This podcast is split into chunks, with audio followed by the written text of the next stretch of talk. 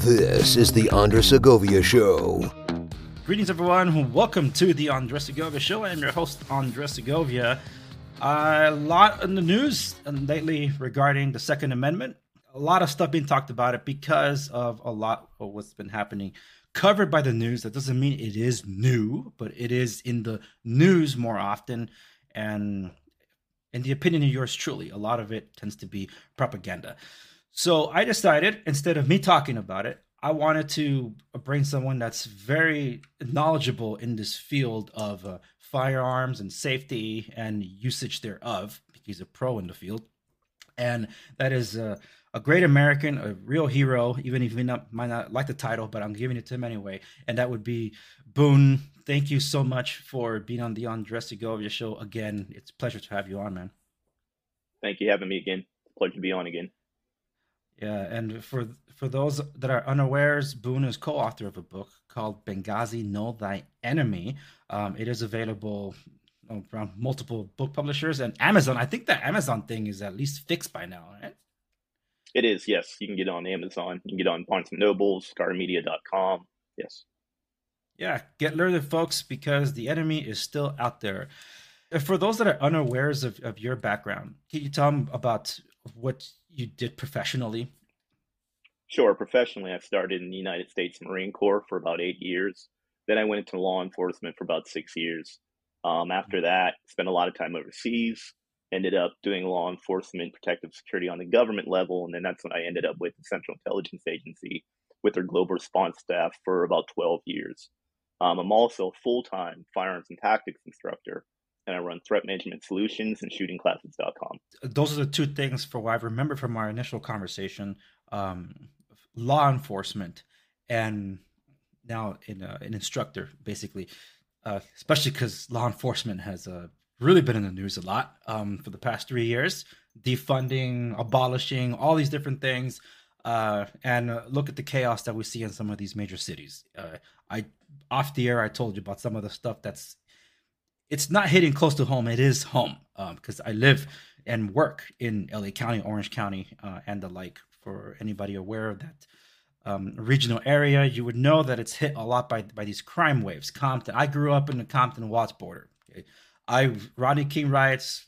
I remember it like yesterday. Uh, I remember the, the fire bombings. The the guy being taken out of the the big rig was just a few blocks from where I lived you know all these things um, I, I, I saw them unfold although at the time i didn't understand them and not to dwell on on on that per se but the thing is it just feels like history is repeating itself but now where there's a movement that uh, is blaming police force and all that uh, there's something that that you mentioned that you learned uh, through that in our initial conversation which was uh, psychology. And i guess to get the police talk out of the way um, uh, do you feel that our, our police can use better training? Or or is it that they're just misunderstood? No it's definitely a training issue but it's also a perception issue. Um, the law enforcement job especially for what we would call like a patrol officer the officer you see in uniform every day driving around in the marked car his or her job is extremely extremely difficult um, not only are they charged with enforcing laws and keeping the peace, but they're expected to have these skills that they're not trained for. Um, for instance, they show up to a domestic incident and they're expected to be psychologists um, or mental health professionals and deal with all these complex problems. When you hear about police, it's usually a bad shooting or use of force, something like that. But we're never told about all the contacts they have every day with citizens where no one's beaten, no one's shot, and they're actually helping people, you know, or it's a peaceful um, resolution. So a lot of it's a mm-hmm. misconception, um, the perception of law enforcement. Usually, when a cop shows up, it's something bad. It's part of their job. They're enforcing law, responding to crimes. So that's negative right there. If you look at it, if the police show up, oh man, something bad happened. And we mm. need to change that mentality because they actually are providing a service that we actually need. Um, when it comes to training, again, they're getting bare minimum training that's set by the state. Each state's different, whatever those mandated um, criteria is, but it's different from state to state. And it's the bare minimum. And then they get in service training throughout their careers but it's not enough. Um, like LAPD, for example, I think they're the third largest police force in the United States. Just trying to get everybody qualified every year, full time job. It's a daunting task. But instead of defunding them, they actually need more training. They need mm-hmm. more funding to make sure they're trained to a high level. Um, think about a brain surgeon. If you're going to have brain surgery, would you want your brain surgeon to be trained to the minimum level, or you want him to be a subject matter expert? Do you want him to have all the training he can possibly have? Obviously, you want him to be as well trained as he possibly can be. And that's what our uniform police officers need to be subject matter experts in multiple disciplines. And there's just not the budget or the time to get them trained to that level. Yeah, LA being that that big, um, it's and it's and it's so diverse some people might not respond the same way as others for xyz reasons whether it's economic levels or it's um, it's edu- what's considered the more ed- educational levels it's just it is very different and that's why um, when you mentioned uh, studying their their psychology they're studying their body language when i had asked you how did how did you guys go from that one mile from the from the car uh, blockade to uh, um, the villa. It's like, well, how can you tell friend from foe and kind of things? And that is something that uh, I'm assuming you didn't get that kind of training at the onset for your law enforcement uh, career. It's something you learned along the way. So that's something I learned um, actually when I was a young child, growing up, and then having that cultivated within the military, and then having that cultivated more within law enforcement, where you get cultural diversity training but being in law enforcement, because you're around criminals so much, you tend to pick up on their mannerisms. Mm. And then when I actually went to the intelligence community, you know, they actually train you on things like that. And that kind of put it all together. But it's a combination of experience from just growing up where I did as a child, then throughout the military, law enforcement, and then actually getting some of the best training you can get on the subject within the government intelligence community. Okay, well that makes sense because I do believe that. Um, I, I I've seen it where there are officers that have gone into the forest but want to serve the community that they know, and I right. think that's a great place to start because they're more familiarized with their surroundings as opposed to having an outsider that's there and it's like well, you don't know who these people are, how they behave, um, what they like, what's the, their weekends are they do normally on weekends, or what's normal, what's not normal.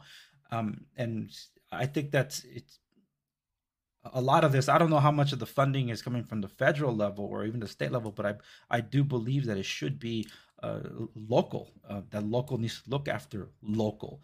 Um, I think there's too much influence where they're trying to make the rules all the way at a higher level, and it's like, well, it's not a one size fits all know, it's so I is it do, you know if the funding is more at like the federal state level as opposed to local?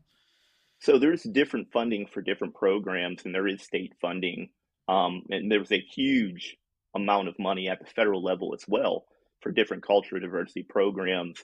But something you mentioned, it's like the community oriented policing or hiring people from a certain neighborhood or demographic to police that demographic.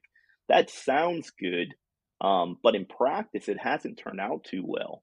Uh, a lot of people are lowering hiring standards to hire a certain demographic, and they end up getting mm. in trouble, um, whether it be use mm. of force, whether it be moral issues.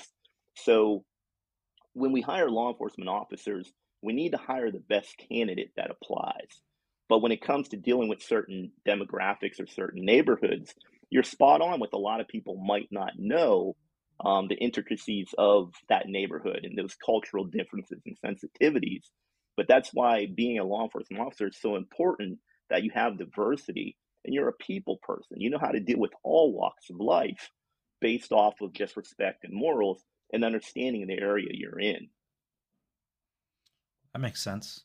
Yeah, because uh, I do believe that uh, I think it's uh, diversity, inclusion, equity, one of the DIE or DEI, however they say it. Yeah, I, I do believe lowering the standards of a lot of things are uh, like you look the part, but you're saying no, no, do they qualify? Uh, and that's right. that's something that I, I strongly uh, am for. Um, I'm actually very opposed to affirmative action, and that didn't make me popular among my my uh, social circles in my later age. Like, yeah, you're if you're letting me in just because of how I look, uh, I'd rather go somewhere else. It's right. But anyway, that's a It, different subject it, it's it's a good it's a good idea. Like when you talk about affirmative action, it's a good idea on paper. Like the the the sentiment behind it makes sense. You know, to include everyone, hmm not to discriminate. But the practice um, doesn't really work out well.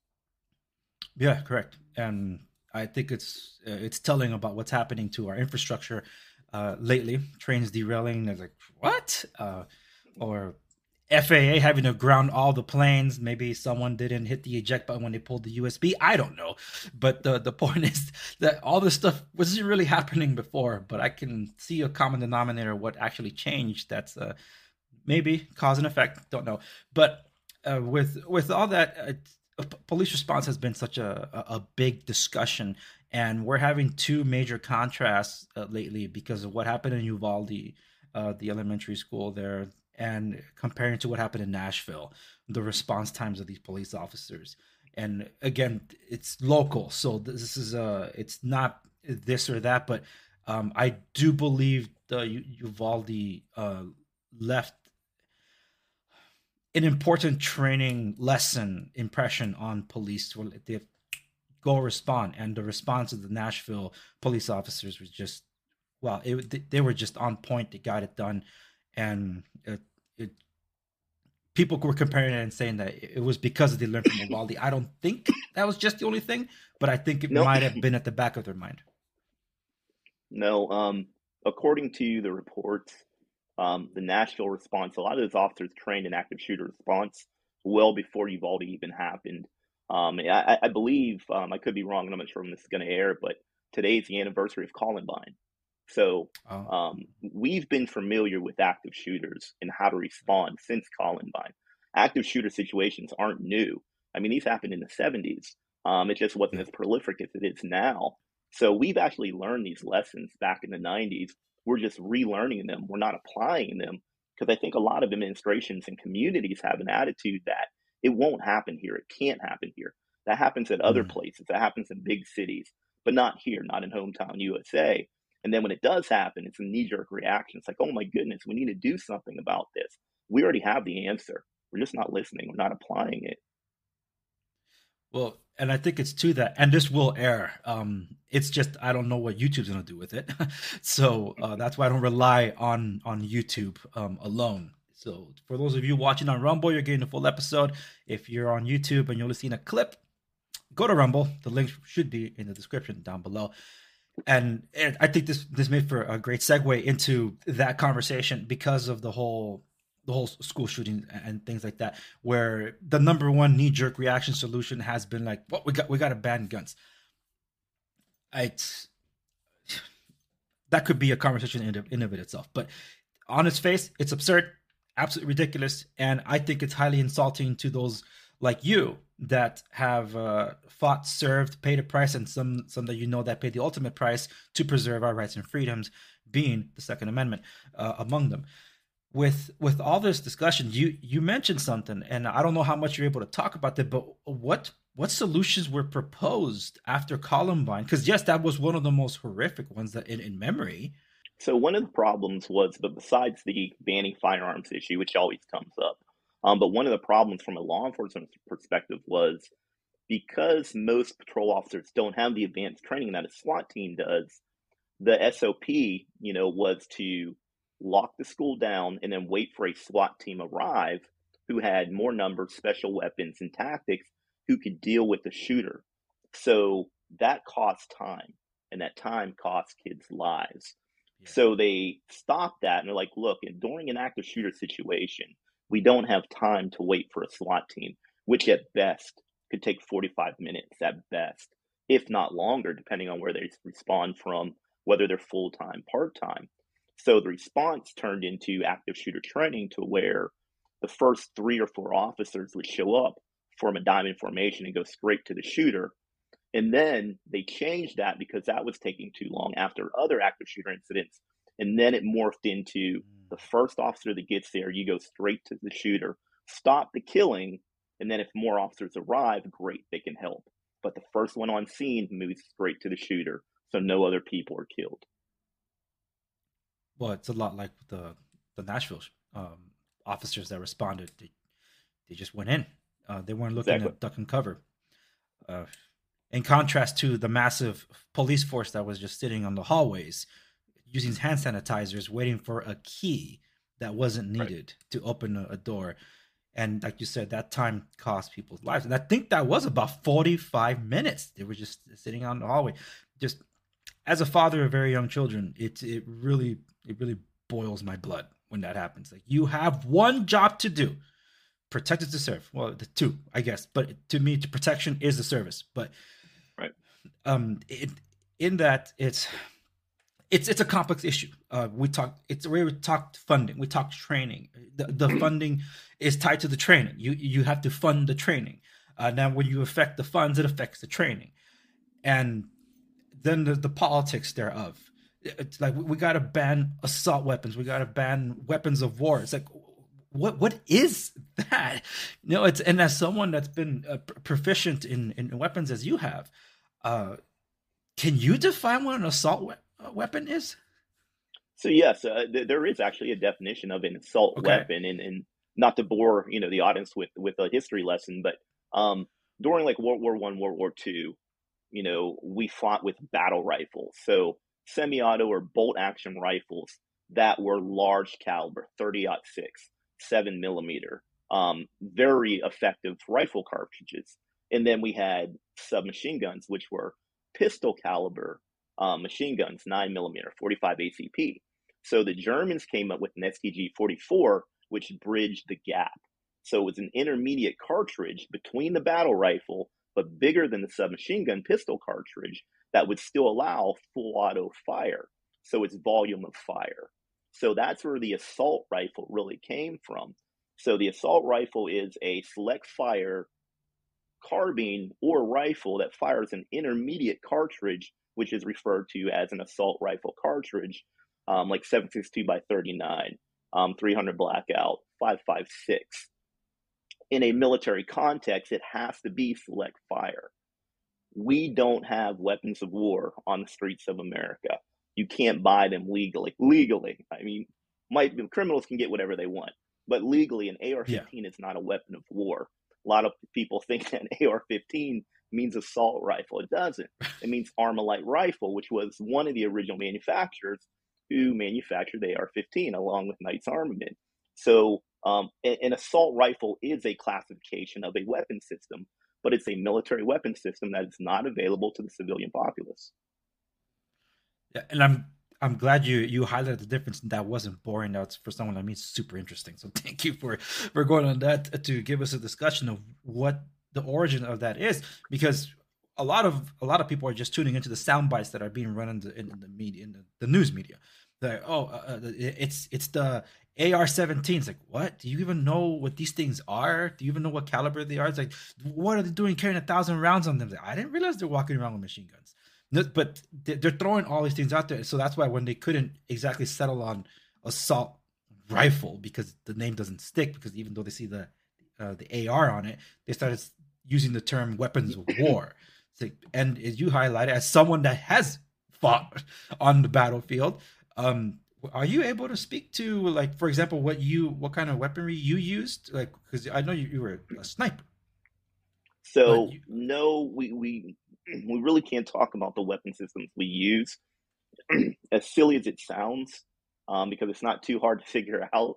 Um, but as far as things I've used in law enforcement, in the military, yes, you know, in the military, um, obviously we had assault rifles, M4 assault rifles, M16A2 assault rifles that were select fire. Even within law enforcement, I was actually on a tactical team where we had available, you know, select fire MP5 submachine guns, um, M4 semi-auto um, rifles, not assault rifles, but rifles. Yeah. So we had those weapon systems to perform our job. Um, but as far as um, the agency, no, we're, we're forbidden oh, from oh, yeah. talking about what we have just because it can show a capability.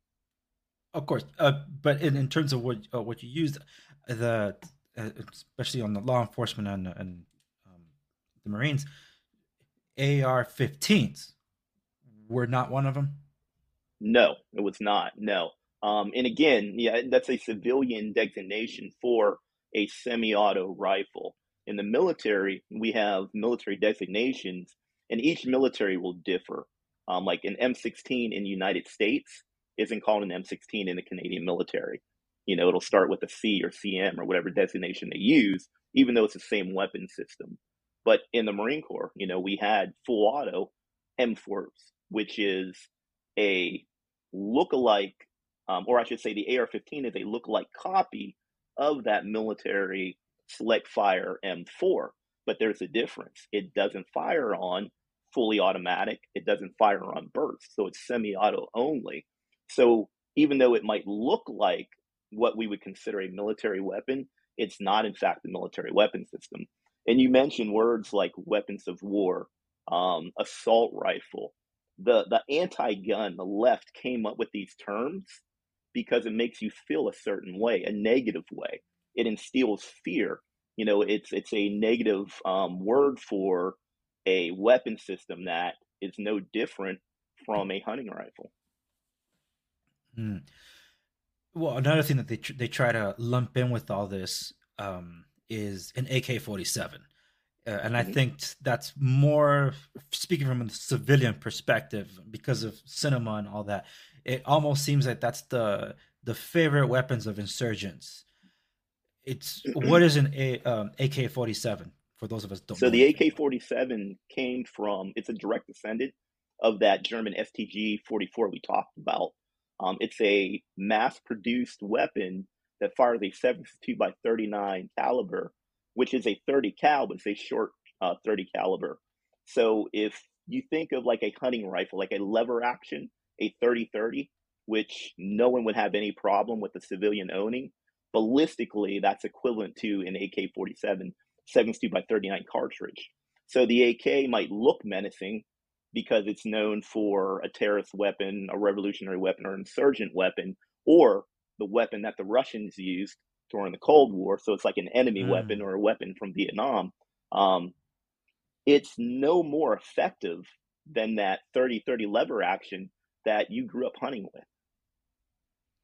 I see. Uh, it it just so happens that it's uh, I guess in those regions it's just cheap and easily accessible. I'm assuming is that why it's so common? Well, well in, in third world countries or you know parts of africa parts of the middle east now those are true assault weapons. Those areas okay. have been flooded with these weapon systems because of unstable governments revolutions things like that. So those are true assault rifles but that's not what we have in the united states. You can buy a semi-auto replica of an ak-47 in the united states but it's just that. It's just a semi-auto rifle that looks like an ak-47 and again, ballistically, it's it's no better than a 30-30. Okay, uh, but it's the, there there are differences in what uh, if someone say they were to get an AK-47 in the United States versus those other regions uh, in unstable regions and stuff that those are very right. different those are the weapons of war or the assault right. rifles as you mentioned okay all right th- that makes a, a, lot of sense because well because it's technically the AK-47 family. It's all kind of lumped in together, and just sure. they blame the whole thing, and it's not. And I think that's a very important distinction. This is uh this is more than what I uh, I was expecting to learn about because I, I, was not I'm not a gun aficionado. I fired weapons, but I I'm not it, I'm not proficient in any of these. I'm not going to sit here and pretend that I am. And I'm I'm glad I'm talking to somebody that's very knowledgeable in all this because I think I reflect a lot of the American population that thinks they know about it. And the worst part is these people that absolutely have no idea about anything are speaking like they know better than you. Someone that's actually used them.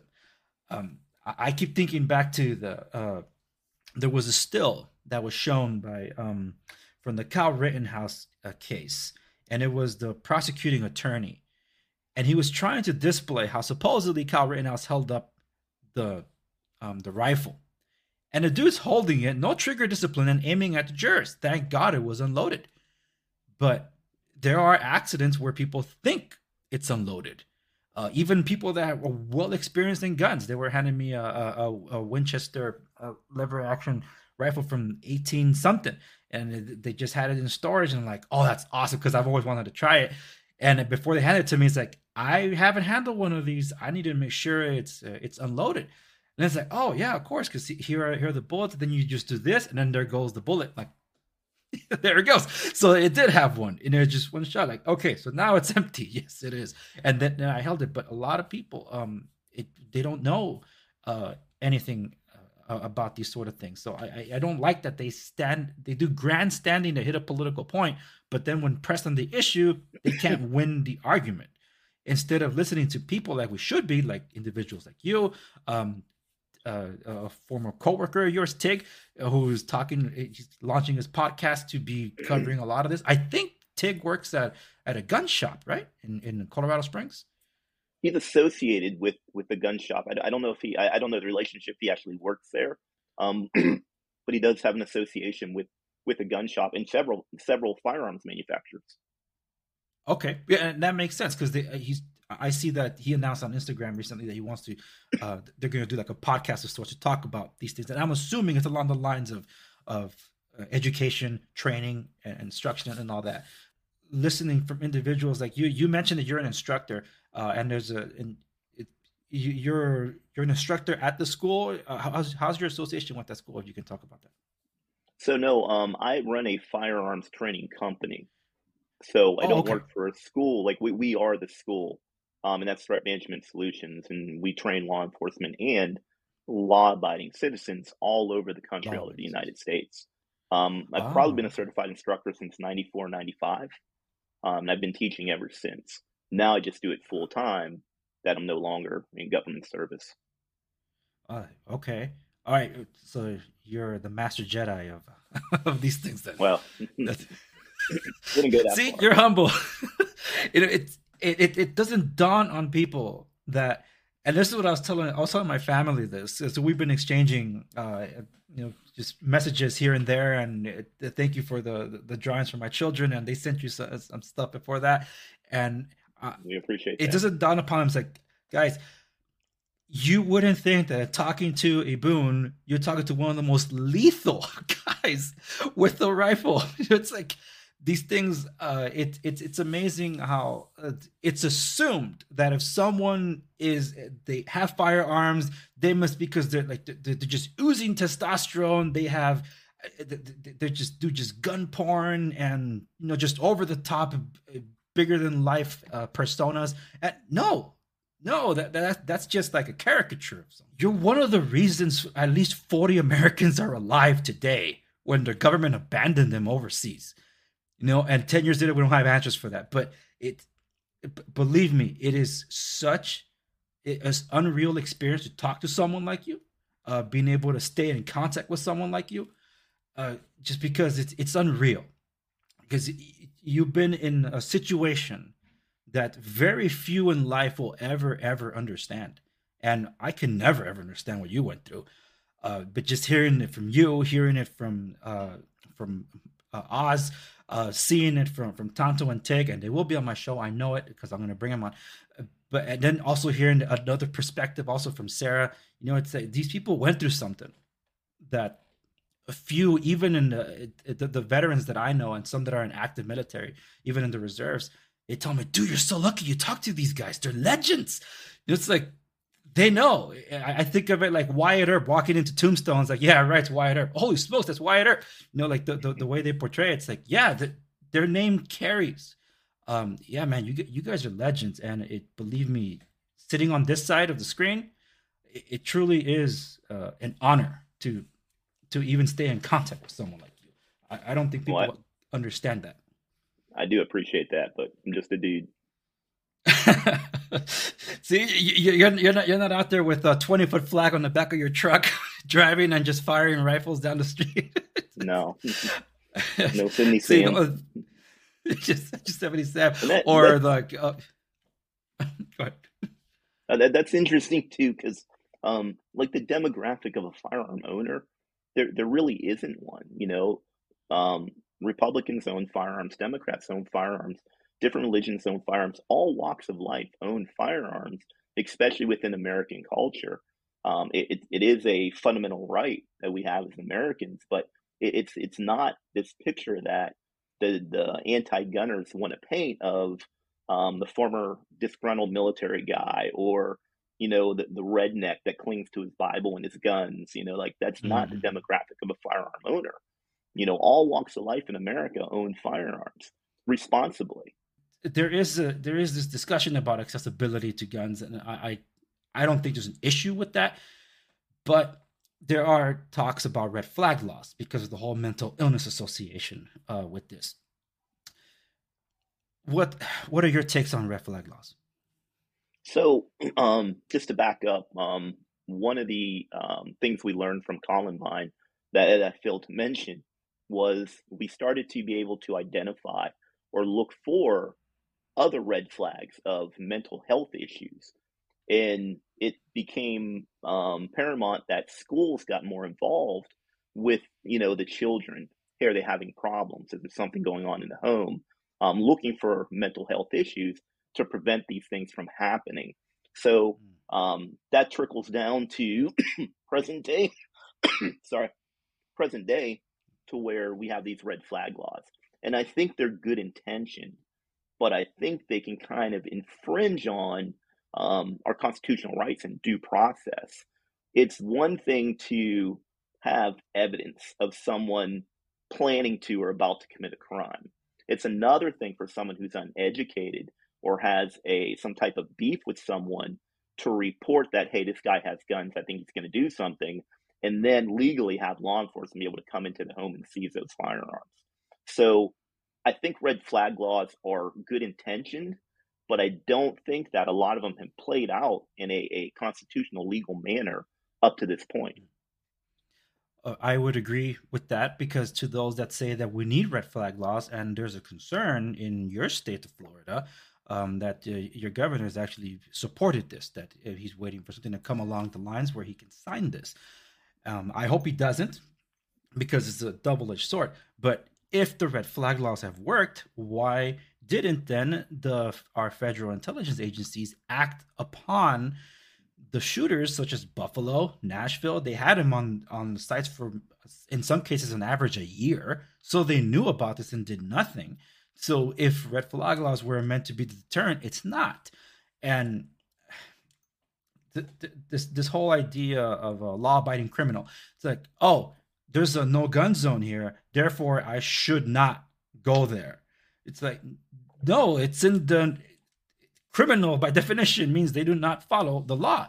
Because if all these rules worked, and people say you gotta stop bringing up Chicago, that's because you refuse to see the truth. There's the strictest, the, the strictest gun laws in the in the country, and look at the absolute chaos that's happening over there, and that's multi-pronged, not just not just with how strict the gun laws are there, the defunding of the police, and this new mayor's worse than Lori Lightfoot and all the chaos that's happening just in the past few days since before we, we were recording this it is absolutely bonkers. Like is this society that you want? Because this is the test that you all want everywhere. You know it and it is really uh, frightening to see that that's what some people say that that's our solution for a more civilized society. That then becomes a question um, because this it, it kind of tended to mental illness and I'll, and I'll circle it together here in a bit armed guards at our schools yay or nay Yes, absolutely, and I'm I'll tell you why. So we we have again a perception of um, we can't turn our schools into prisons. Well, they're not. We need to provide a safe, secure place where our children can be educated and thrive and learn how to be, um, you know, contributing members of society. So everything that's important to America is guarded. The White House. Try to walk into the White House. You can't. Mhm. It's heavily guarded. The Pentagon, banks, um, critical infrastructure, anything that has to do with nuclear materials, anything the Department of Energy is responsible for protecting. You know, you're not getting into those places. We put value on it and we take security serious there. Well, why don't we put value on our children? Why don't we put value on protecting our schools? It's a very simple solution. The the answers are multi-pronged, but it's a very simple solution. If you control access of a school, if you monitor and you pay attention to students that may or may not be having problems, but just be involved in their mental health, and that includes the parents being involved as well. If you have an armed response that is capable and actually trained to one, prevent these things from happening, then two, to actually respond, heaven forbid, if it does happen, you will reduce these active shooter situations, especially in you know educational systems. Are you going to stop them? No, you can't stop crime. You can't legislate crime away. You know, as long as there's more than a couple people on this earth, you're always going to have conflict. It's just the way it is. But you can mm-hmm. drastically reduce active shooter situations from happening, especially in schools. It's not a hard issue to solve. One of the things that has been talked about that, because one of the few that actually uh, are support of this would be the, the Republicans, where they say we need armed uh, guards at our schools. Uh, they sometimes tag on to that, says we have so many unemployed veterans. Why don't we employ our veterans that have the experience to be guarding our schools? How does that sound to you? Um, I think it, it could be a solution, but the program would have to be well thought out. So in Florida, any public school is required to have a school resource officer, or they're required to hire what they call a guardian. And a guardian is a private security officer who is trained by the sheriff's office to be in that school and only react to active shooter situations. And normally they hire either veterans or former law enforcement. I think that's a good start. So the idea of hiring veterans, um, it's it's a good source to find qualified candidates, but it doesn't mean that just because you're a veteran, you would be the right fit for this job. Correct, and that's I think the the nuance that kind of uh, goes missing in that because that does connect.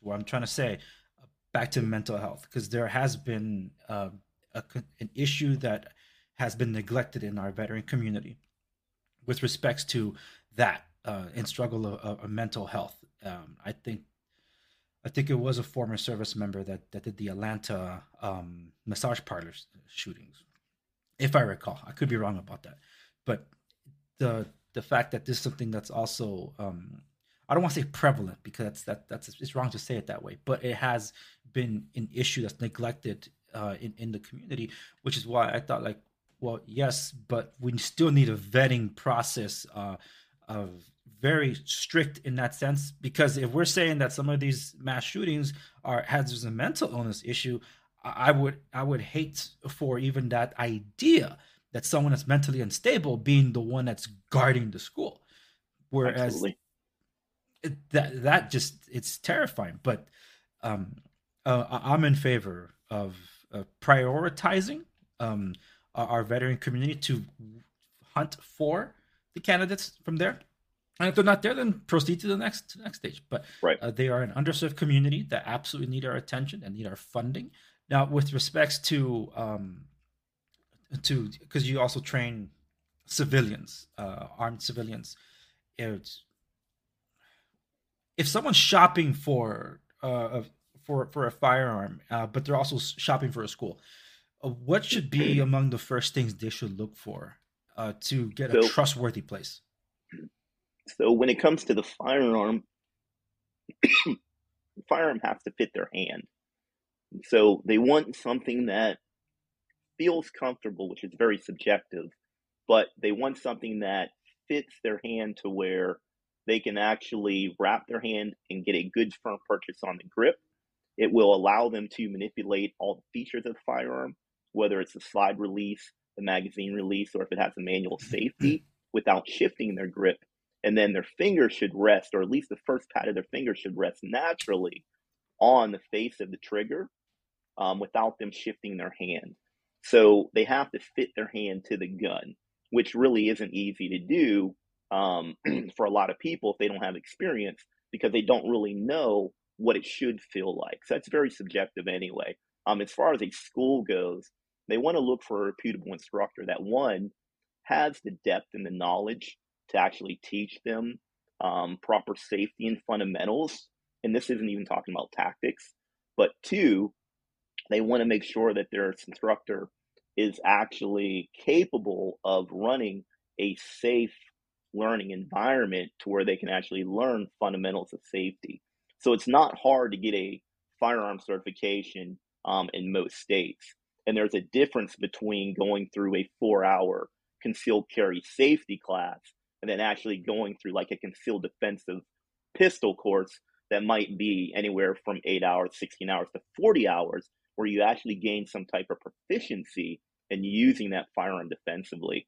So you really have to vet the instructor and make sure that they're capable um, and vetted and they have good reviews. Now, that doesn't mean that just because someone's in the military, they're going to be a great firearms instructor, or they have a law enforcement background, they're going to be a great firearms instructor, or they're a mm-hmm. former special operations guy. It doesn't mean they're going to be a great firearms instructor. It doesn't mean they can transfer the knowledge. It also doesn't mean that their experience is relevant to, you know, your your family who just wants to protect themselves. So you really have to do your homework. Yeah, makes sense.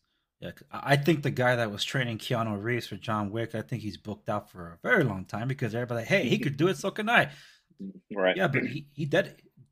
Keanu Reeves dedicated himself. That's why he was so good at it. Um, uh, one thing I would ask though, uh, with respects to, uh, from what I heard from other, um, I don't want to say they're gun experts, but uh, but they they know how to handle a firearm. Um, what they have suggested for home defense at least uh, for for a woman has been probably preferably a rifle to be more accurate as opposed to a handgun where they might not be able to brace it properly uh, in a in a moment of panic like in the household. Not like if they're going to be carrying on outside of the home then just a, a, pistol because you have to put it somewhere.